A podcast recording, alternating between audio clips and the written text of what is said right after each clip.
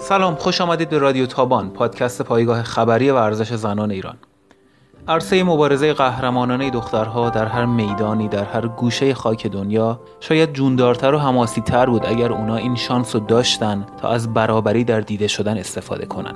در همه سالهایی که گذشته قهرمانان ما در نبردهای بزرگ در حماسه های بی تکرار و محکوم به سکوت داستان های دراماتیکی داشتند که هرگز دیده نشد هرگز خونده نشد. و پشت یک خبر بیروح و ساده گم شد که گم شد و به تاریخ پیوست.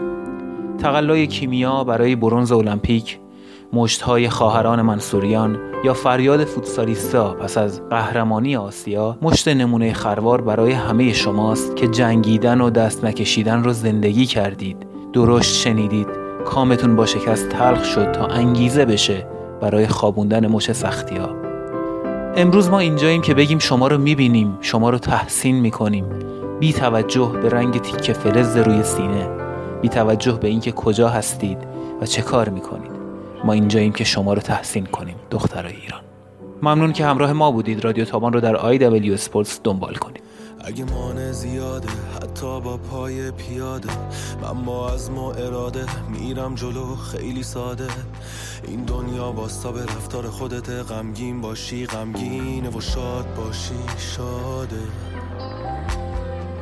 همه فکر و ذکرم اینه یک کم تغییر بدم خودم و چون نمیشه که تغییر داد دنیا رو. یه وقتایی یه زخمایی نمی‌کشه ولی قوی تر می‌کنه ما رو.